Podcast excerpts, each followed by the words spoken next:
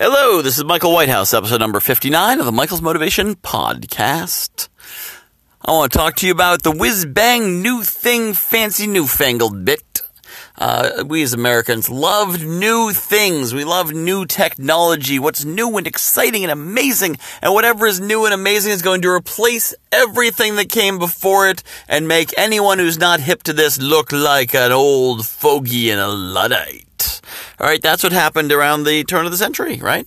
Uh, in the late 90s, of course, you know, web, web 2.0, web was going to change everything, and it, it did eventually, but it wasn't ready to yet. And then we had the tech crash, the dot com, dot com crash. But then, then in the aughts, we had social media, and social media is going to replace everything. No one would ever read a newspaper again. Nobody would ever read a book again. Everything was going digital, digital, digital. That was amazing. Of course, you know who that was spread by? The PR teams of the digital companies. And most people were suckers enough to eat that up with a spoon. Oh wow, social media is so amazing. It's going to be a wonderful new utopia.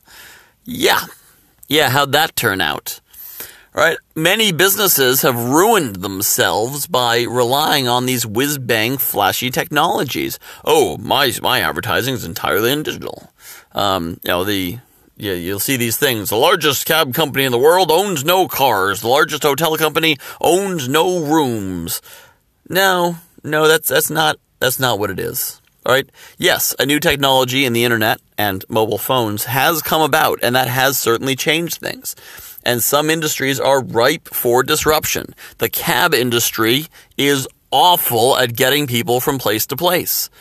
Right, people have to wait an hour, two hours, three hours, sometimes just can't get a ride at all to get where they want to go. You tell someone at closing time at a bar, oh, just call a cab. Guess what? There's no cabs because cab companies don't have the flexibility that the population empowered by an app that lets them pick up people at need does, right?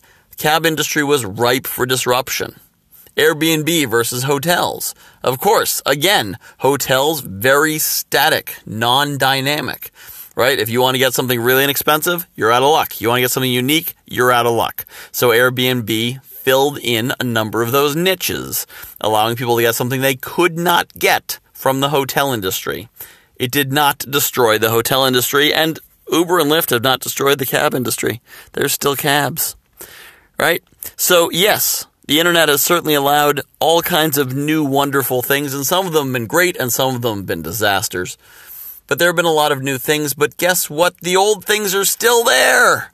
Hotels aren't going out of business because of Airbnb. Cabs aren't going out of business because of Uber and Lyft. And in fact, even you know, disruptions of the past. Walmart wiping out Caldor and Bradlees and those kinds of places Walmart didn't wipe out Caldor. Caldor's wiped out Caldor's. Old stodgy companies that didn't provide good service or value or selection or what the customers want wiped themselves out. Some industries are ripe, ripe for being disrupted because they simply don't serve the needs. So before you get too excited about the new hotness and the excited new thing coming along that's going to replace everything, realize that this has been the story for decades.